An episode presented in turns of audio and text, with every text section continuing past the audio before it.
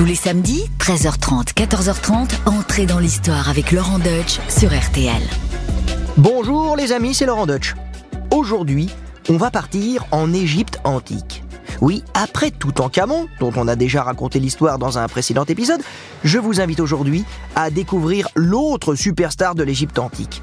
Un personnage mythique avec qui nous voguerons en felouk aux abords du temple d'Abou Simbel, auprès de qui nous combattrons en char contre ses ennemis héréditaires les Hittites, et avec qui nous découvrirons la somptueuse sépulture de la grande reine Nefertari. Certains universitaires voient même en lui le méchant roi du récit de l'Exode dans la Bible, et supposent donc qu'il aurait combattu Moïse sur les rives de la mer Rouge. Ça vous pose un bonhomme quand même. Et s'il est resté dans les mémoires, c'est bien parce qu'il a apporté un soin tout particulier à écrire lui-même sa propre légende.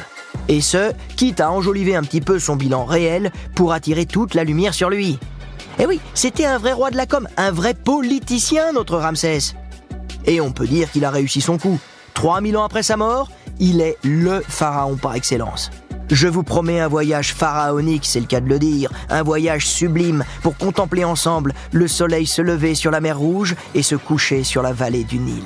Alors, remontons ensemble le cours du Nil et le cours du temps pour partir à sa rencontre.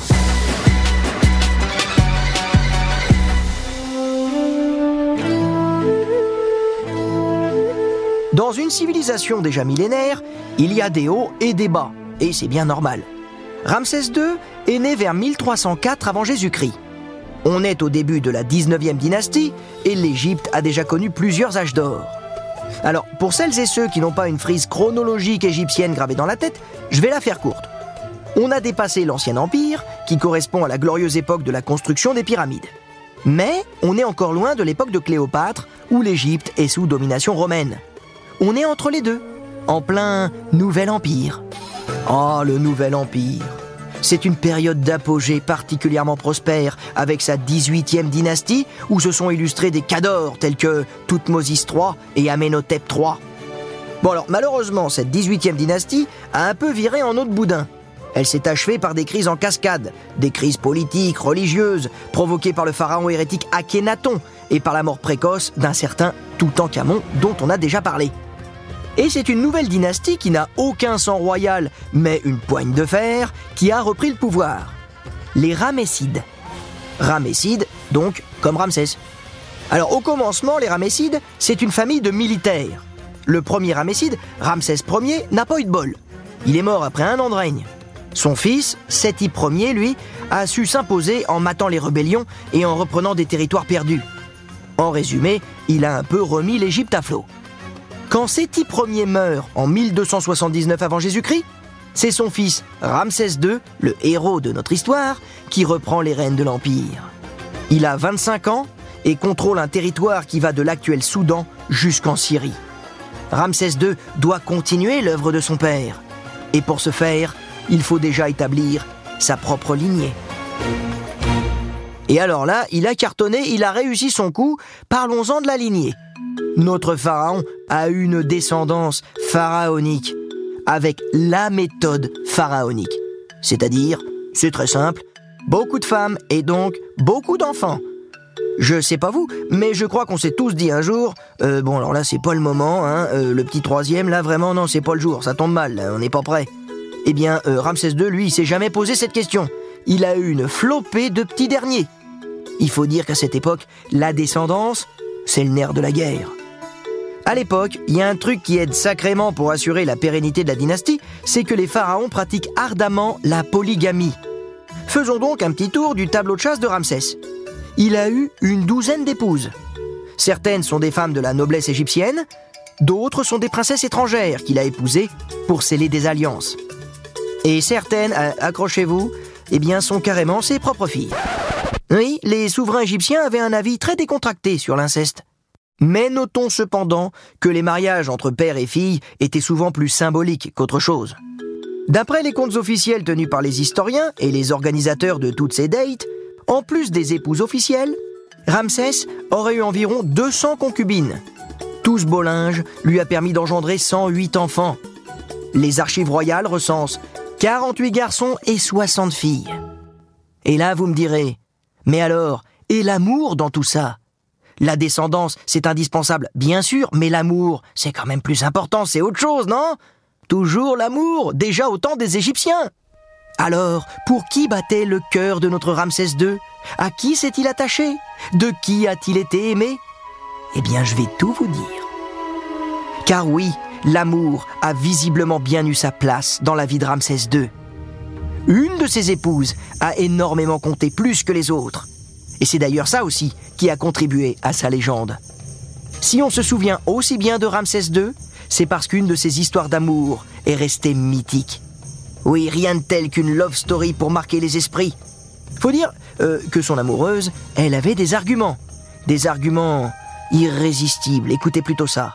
Elle est décrite par les inscriptions comme euh, maîtresse de la haute et basse Égypte. Dame de charme, riche de louanges, belle de visage. N'en jetez plus, roulement de tambour, mesdames et messieurs. Voici Nefertari, la première épouse royale. Cette égyptienne de la noblesse Ramsès II l'a épousée avant de devenir pharaon. Il avait 16 ans, elle en avait 14. Nefertari, c'est une First Lady de premier plan. Et même, plus que Brigitte Macron ou Michelle Obama, elle a secondé Ramsès dans les affaires royales. Elle a eu de nombreuses fonctions diplomatiques. Autant dire que c'était à la fois The Body, mais aussi The Brain, le cerveau. On sait notamment qu'elle a multiplié les courriers avec les souverains du Proche-Orient. Et il est clair que Ramsès II en a été très amoureux. Et il l'a bien montré en lui faisant, attention record, 12 enfants. Et c'est pas tout, vous allez voir, c'est super romantique. Il est allé jusqu'à lui dédier un sanctuaire à Abu Simbel. Ce pharaon bâtisseur, comme nous allons le voir, a en effet la passion des monuments. Et là, c'est une véritable lettre d'amour taillée dans la pierre et affichée à la face du monde. Sur la façade, des statues de Nefertari sont encadrés par d'autres de Ramsès. Et tout ça de la même taille. Une taille, comme vous en doutez, colossale. Et ça, c'était une grande nouveauté. Jamais un pharaon n'avait présenté ainsi la grande épouse royale en majesté de la même taille à ses côtés.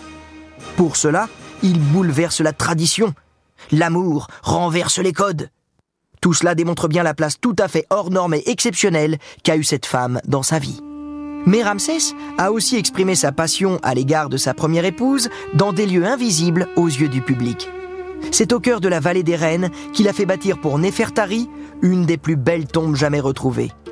Les peintures murales chatoyantes sont un vibrant hommage à la beauté de la reine. Et les textes ne laissent planer aucun doute sur l'intensité des sentiments du roi à l'égard de celle qui a partagé sa vie durant 30 ans. Écoutez-le plutôt. Mon amour est unique et personne ne peut rivaliser avec elle. En mourant, elle a volé mon cœur. C'est touchant, non? Aucune autre des femmes de Ramsès II n'aura le privilège d'une telle sépulture, ni d'ailleurs aucun de ses enfants. Quant à ses fils, on en a parlé tout à l'heure, il en a eu 48. Et comme Ramsès II va mourir très vieux, il aura le temps d'en voir grandir un paquet. Mais aussi, et ça c'est plus triste, la douleur d'en voir mourir un paquet. Il voit en effet s'éteindre douze de ses princes héritiers les uns après les autres. Et c'est finalement Merenta, qu'il a eu de sa deuxième épouse, qui lui succédera quand il passera l'arme à gauche vers l'an 1213 avant Jésus-Christ. Voilà pour le livret de famille de notre grand pharaon.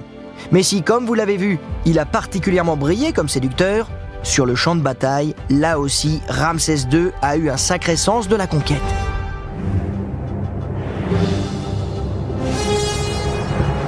Comment devient-on le plus grand pharaon que l'Égypte ait connu? Il y a la méthode tentée par Akhenaton, consistant à faire une petite révolution religieuse, mais ça n'a pas trop marché. Ses successeurs ont détricoté son héritage.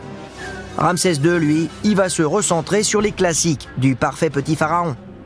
Une de ses missions premières, mener ses armées au combat. Eh oui, le pharaon n'est pas là pour compter fleurettes.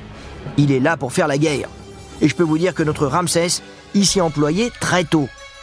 Bon, déjà, il a reçu une excellente éducation militaire. Pendant ses jeunes années, il a appris à conduire un char, dresser des chevaux, manier le glaive et l'épée, et a accompagné souvent son père en campagne militaire. Bref, il est paré pour lutter face aux ennemis héréditaires de l'Égypte, les Hittites. Pour vous situer, l'empire hittite se déploie sur un terrain voisin qui va de la Turquie à la Syrie actuelle. C'est le grand concurrent de l'Égypte. Les deux puissances n'en finissent pas de se disputer la domination sur plusieurs régions de Syrie et du Liban, fourmillantes de richesses et fragmentées politiquement. Dès le début de son règne, Ramsès II part au combat contre les Hittites. Et on peut dire qu'en une quinzaine d'années de bagarre, il va réussir à stabiliser ses frontières. Tout ça c'est très bien, mais est-ce que c'est suffisamment impressionnant pour marquer durablement les esprits? Pas si sûr. C'est pour ça qu'il faut savoir manier l'art de la propagande pour enjoliver son bilan. Et ça, Ramsès II, c'est son truc. Prenons un des événements historiques les plus marquants de son règne. La bataille de Kadesh. Elle a eu lieu aux environs de 1274 avant Jésus-Christ. Il y a donc une éternité. Mais Ramsès II a mis le paquet pour que cette bataille, on en ait tous les détails, et grâce à cela, encore aujourd'hui, on peut la raconter avec autant de détails qu'une bataille napoléonienne. On s'y croirait. Nous sommes dans la cinquième année de règne de Ramsès II et je vais vous raconter cette bataille comme si j'étais un reporter de guerre envoyé par RTL. Envoyez le jingle RTL, S'informer ensemble. Bonjour à tous, ici Laurent Deutsch en direct euh, de Kadesh. Nous sommes sur la route de Kadesh, nous n'y sommes pas encore puisque vous savez que euh, l'armée du pharaon Ramsès II a décidé de prendre la forteresse de Kadesh qui est située au sud de la Syrie actuelle et euh, cette forteresse est évidemment le symbole de l'autorité de ses ennemis de toujours, à savoir les Hittites. Alors en fait cette forteresse de Kadesh, il veut la reprendre car n'oublions pas que le papa Séti Ier avait déjà pris Kadesh avant lui mais elle avait été perdue. Donc Ramsès II s'est lancé dans une vaste expédition militaire, c'est très impressionnant. D'ailleurs au loin j'aperçois Ramsès II, il est là, je le vois, il est très impressionnant. hein. Notre Ramsès II est juché sur son char, il prend la tête de son armée, oui oui il est bien à la tête de l'armée, une armée innombrable. On parle de 25 000 fantassins armés de, massues, je vois aussi des, des haches, des lances, des javelots, ça va faire mal tout ça, des dagues, ça doit piquer, il y a des épées recourbées. Ils ont l'air bien déterminés, ils avancent en rang extrêmement serré, d'ailleurs on entend le cliquetis des armes qui s'entrechoquent, c'est très impressionnant. À leur côté je vois aussi euh, 2000 archers environ, eux aussi sont dressés sur des chars, eux aussi sont extrêmement impressionnants. Alors je dis 2000, c'est peut-être un peu plus, hein, un peu moins, hein, vous me pardonnerez euh, l'imprécision. Ils sont encore un peu loin, quoique ce beau monde a l'air de se rapprocher euh, dangereusement là dans ma direction. Euh, j'ai l'im- j'ai j'ai l'impression qu'ils m'ont pas vu. Attendez, parce que j'ai l'impression qu'ils m'ont pas, m'ont pas vu. Je vous rends l'antenne parce que là je vais me faire écraser par tous ces chars. Je vous rends à vous les studios. Ah, j'ai l'impression qu'on a perdu le signal. Bon, revenons en 2023, parce que comme vous l'avez constaté, reporter de guerre, c'est un métier, donc on va rester un petit peu tranquille et je vais continuer à vous raconter l'histoire, mais euh, bien sagement assis derrière mon micro. Alors, nous en étions où? En gros, donc le pharaon et son armée, il se dirige vers Kadesh. Il va vite, il se précipite, mais en chemin, il croise des bédouins. Des bédouins qui se présentent comme ses vassaux, à son service donc. Ah oui, le pharaon a plusieurs peuples de la région qui sont sous son joug. Et ces bédouins, il l'informe que les troupes du roi hittite Mouatali II ont déserté Kadesh. Pour Ramsès II, c'est inespéré. Il se précipite et établit son camp tout près de la citadelle. Il espère faire tomber la ville, laissée sans défense. Mais quand ça a l'air trop beau pour être vrai, eh ben souvent c'est que c'est faux. Les Bédouins sont en fait des agents doubles à la solde des Hittites. Ils ont livré de fausses informations. Les Hittites sont en fait dissimulés derrière Kadesh. Ils n'espèrent qu'une chose capturer ou tuer Ramsès II, qui a laissé une importante part de son armée derrière lui pour se précipiter. Et le piège se referme sur le pharaon. C'est son campement qui est attaqué. Alors, au cours d'une lutte épique et sans merci, Ramsès II parvient à repousser les Hittites. À bout de souffle, Égyptiens et Hittites, très éprouvés, contractent une armistice dès le lendemain. Puis Ramsès II retourne dans son pays.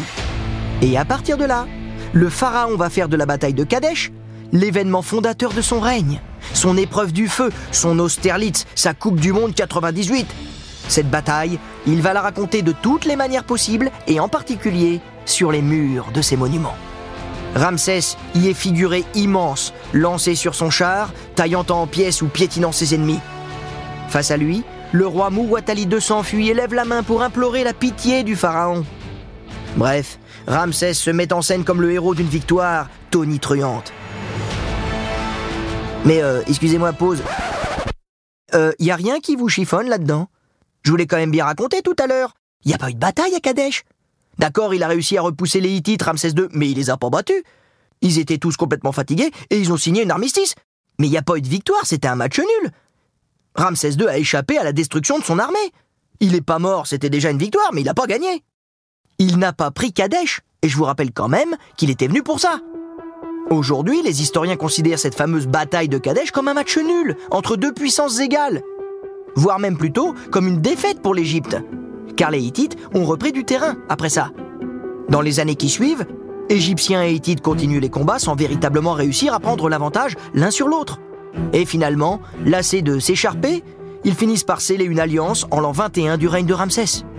Et comme vous vous en doutez, la signature de ce traité de paix égypto-hittite donne de nouveau à Ramsès II une bonne occasion de faire sa pub sur les monuments. Et c'est tout ça qui a sans doute participé à ce que les Égyptiens, qui n'avaient accès qu'à la propagande officielle, considèrent Ramsès II comme le plus grand guerrier que la Terre ait porté. Alors, ok, Ramsès II a fait le job, hein, je dis pas le contraire, il a réussi à apaiser son empire et c'est déjà très bien, mais l'image de grand général des armées qu'il a véhiculée ne doit pas nous faire croire qu'il est le grand conquérant de l'Égypte antique. Les frontières du pays ne sont pas élargies sous son règne. Au contraire, on est loin du bilan d'un Toutmosis III, considéré par les spécialistes comme le Napoléon égyptien. Comme quoi, le marketing, ça fonctionnait déjà très bien au XIIe siècle avant Jésus-Christ. Mais la pierre angulaire du règne de Ramsès II, il faut donc pas la chercher dans les combats ou les conquêtes, mais plutôt dans ses nombreux chantiers. Les travaux à Paris dont les Parisiens se plaignent sans arrêt, et ils ont raison, ben je peux vous dire que c'est de la roupie de Sansonnet à côté. Personne ne s'est inscrit dans le paysage comme ne l'a fait Ramsès II, ça je peux vous l'assurer. Je vous ai parlé des bas-reliefs sur lesquels se déploient ces récits militaires, parlons maintenant des monuments qui ont servi de support à ces reliefs. C'est sûr que ces scènes de bataille, Ramsès ne les a pas faites graver sur des petites cahutes, mais sur d'immenses édifices.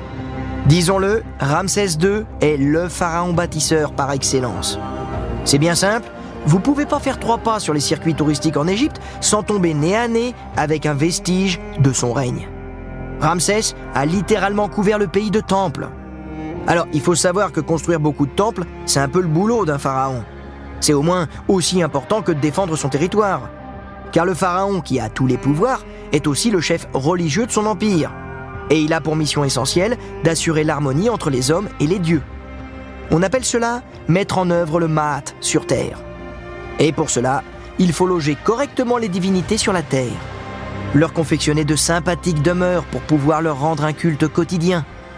Alors je ne vais pas vous citer tous les temples que Ramsès a fait bâtir, agrandir, restaurer, sinon on y passerait la prochaine dynastie. Ah oui, parce qu'il y a du monde à célébrer en Égypte. Hein. N'oubliez pas que c'est une religion polythéiste et elle comprend un sacré panthéon. On a dénombré près de 1000 dieux, avec euh, les plus importants. Osiris, Hathor, Horus, Sobek, hein, tout ça, ça vous dit quelque chose quand même.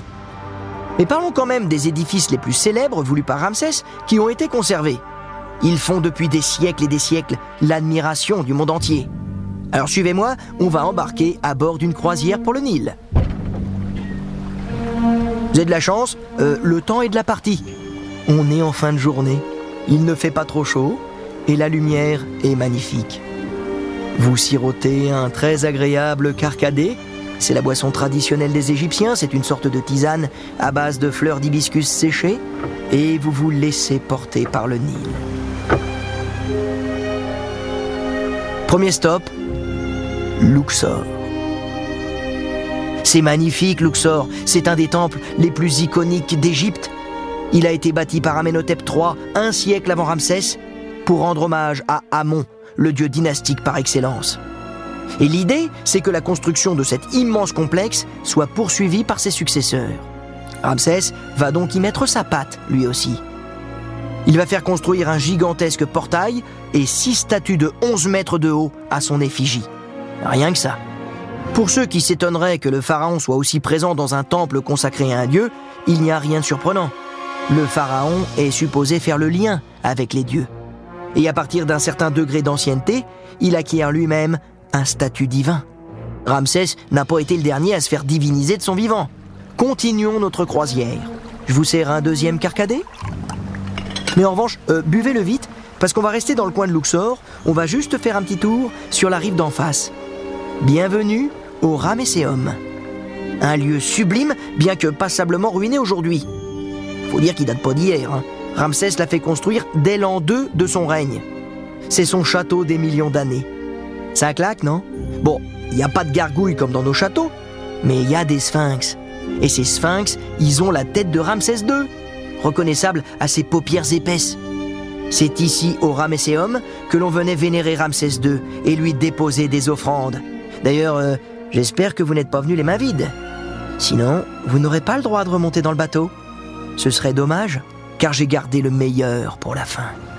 Cap vers le sud, le vent dans les voiles. Attention, gare au crocodile. Je veux que vous arriviez entier pour voir le soleil se lever à Abu Simbel.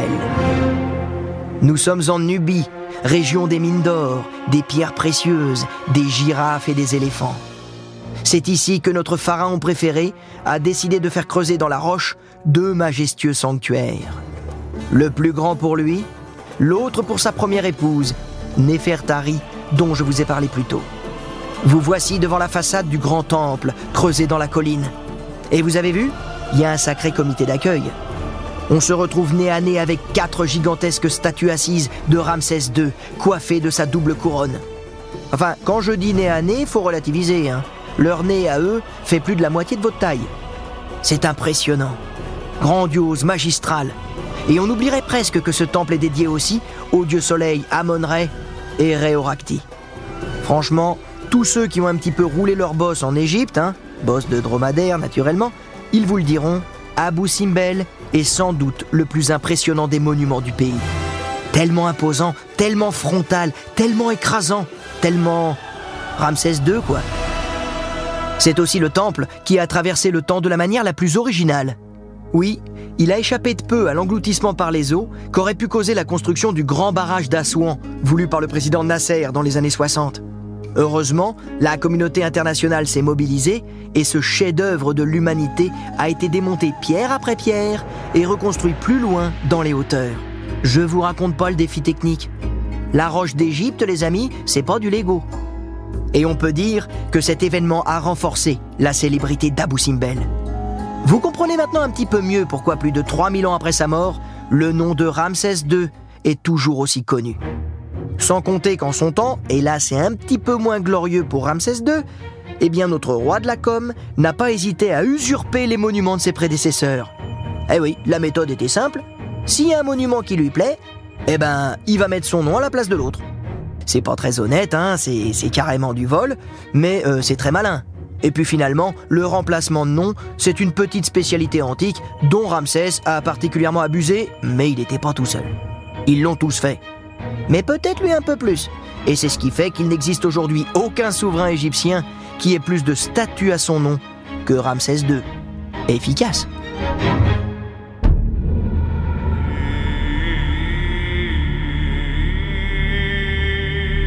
En 1213 avant Jésus-Christ, Ramsès est mort. Il était en mauvaise santé, mais il était surtout très vieux.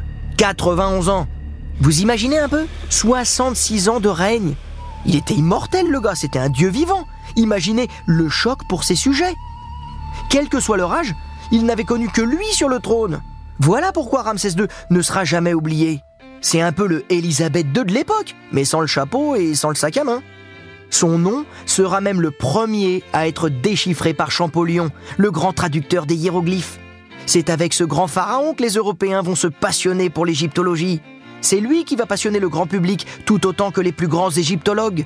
Et voilà tout naturellement pourquoi certains font de lui le pharaon de l'Exode. Pour eux, il n'y a aucun doute possible, c'est Ramsès II qui a été le grand ennemi de Moïse. Alors, je vous explique. Le livre de l'Exode raconte comment le prophète a fait pleuvoir dix châtiments sur l'Égypte afin de libérer les Hébreux réduits en esclavage.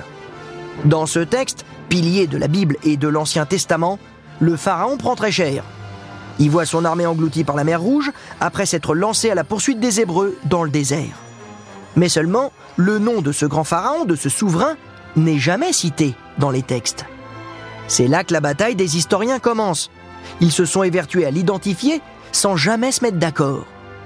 Faut dire que le récit de l'Exode semble être bâti sur un mélange d'époques différentes. Au XXe siècle, le cinéma a tranché. Tu vas être bientôt pharaon, Ramsès. Vous avez rendu à l'Égypte sa grandeur. Avec moi, je sens que cette grandeur dominera le monde. Je vais donner à ce peuple d'esclaves et à son Dieu une leçon dont le monde se souviendra. Il y aura un autre fléau, mais il s'abattra sur les esclaves de Goshen.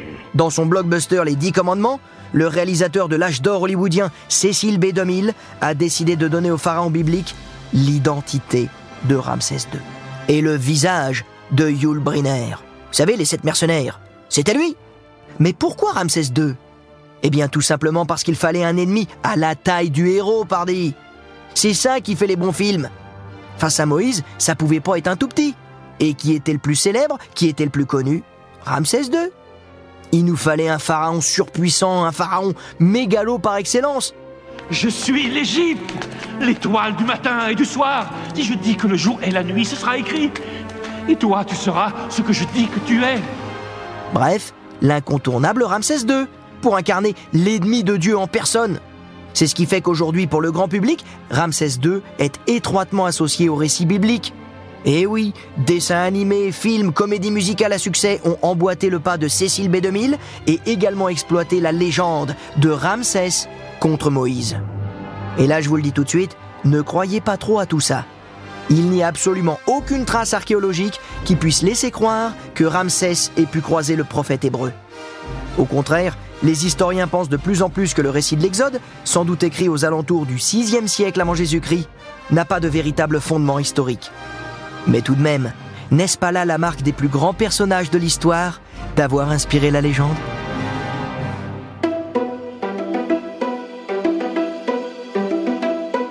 Alors la légende, parlons-en. Vous l'avez compris maintenant. Notre Ramsès II, pharaon bâtisseur, ses conquêtes sentimentales, ses confrontations avérées avec les Hittites, son face-à-face supposé avec Moïse et ses constructions pharaoniques. Voilà tout le socle de sa légende. Mais soyons lucides. Si le nom de Ramsès II a traversé toutes les époques pour arriver jusqu'à la nôtre, c'est avant tout parce qu'il a eu une chance inouïe, celle de vivre longtemps. Très longtemps. Très très longtemps. Bon, je vais pas rajouter un très très très très très longtemps parce que sinon vous allez croire qu'il a vécu jusqu'à 2000 ans. Non, il a vécu jusqu'à 91 ans. Vous vous rendez compte pour l'époque? Et ça, c'est pas la légende. Ça, c'est un fait historique. 91 ans, c'est sa momie qui nous le dit. Et si aujourd'hui 91 ans, ça relève presque de l'ordinaire, je peux vous dire qu'un nonagénaire au XIIIe siècle avant Jésus-Christ, c'est tout simplement exceptionnel. Car l'espérance de vie moyenne d'un Égyptien de l'Antiquité, elle est d'environ 30 ans. Bon, je vous dis pas qu'il faille spécialement se la jouer Jeanne Calment pour se tailler une place de choix dans l'histoire, hein, car comme le dit l'adage, la valeur n'attend pas le nombre des années, mais pour les têtes couronnées, la longévité, y a pas à dire, ça aide à se constituer un bilan conséquent. Et en matière de longueur de règne, Ramsès II n'a pas grand-chose à envier à un Louis XIV, car il est resté combien d'années sur le trône? C'est juste pour voir si vous suivez. Ah oui, j'ai entendu la bonne réponse. 66 ans. Vous vous rendez compte? 66 ans de règne où Ramsès II s'est montré très actif. Mais s'il a accordé une grande place au savoir-faire, c'est plutôt dans le faire savoir qu'il a été très bon, notre pharaon. Propagande d'État et propagande de guerre, invention et diffusion d'un récit national pour enjoliver le bilan de son règne, usurpation des monuments de ses prédécesseurs, tous les coups sont permis pour entrer dans l'histoire. Ah, ce Ramsès II, s'il était à la tête d'une agence de com aujourd'hui, il ferait un tabac. D'ailleurs, la prochaine fois que vous passerez près de la place de la Concorde, à Paris, vous pourrez juger de son talent par vous-même. Eh oui, vous le savez peut-être pas, mais l'obélisque qui orne le centre de la place de la Concorde, cette place emblématique de Paris, eh bien cet obélisque a été commandé par Ramsès II. Évidemment, cet obélisque, il n'a pas été bâti pour Paris, bien sûr. À l'époque de Ramsès, euh, Paris n'existait pas. L'obélisque a décoré le temple de Luxor, jusqu'à ce que le vice-roi d'Égypte, Mehemet Ali, l'offre à la France en 1830. Sympa, le cadeau diplomatique. Nous, les Français, en retour, on a offert aux Égyptiens une magnifique horloge hein, qui est encore aujourd'hui visible au Caire, mais qui ne marche plus. D'ailleurs, les Égyptiens se moquent de nous quand ils en parlent. On vous a offert un magnifique obélisque qui orne votre magnifique place de la Concorde, et vous, vous nous avez offert une horloge toute pourrie. Et tiens, pour rester sur la place de la Concorde, si vous tournez autour du monument, vous pourrez peut-être identifier sur chaque face le cartouche du pharaon, en hiéroglyphe, bien sûr. Eh oui, aujourd'hui, sur la place la plus emblématique de Paris, la place de la Concorde, eh bien le nom de Ramsès II y est écrit. Incontournable. Bien joué, Ramsès II. RTL, entrée dans l'histoire. Avec Laurent Deutsch.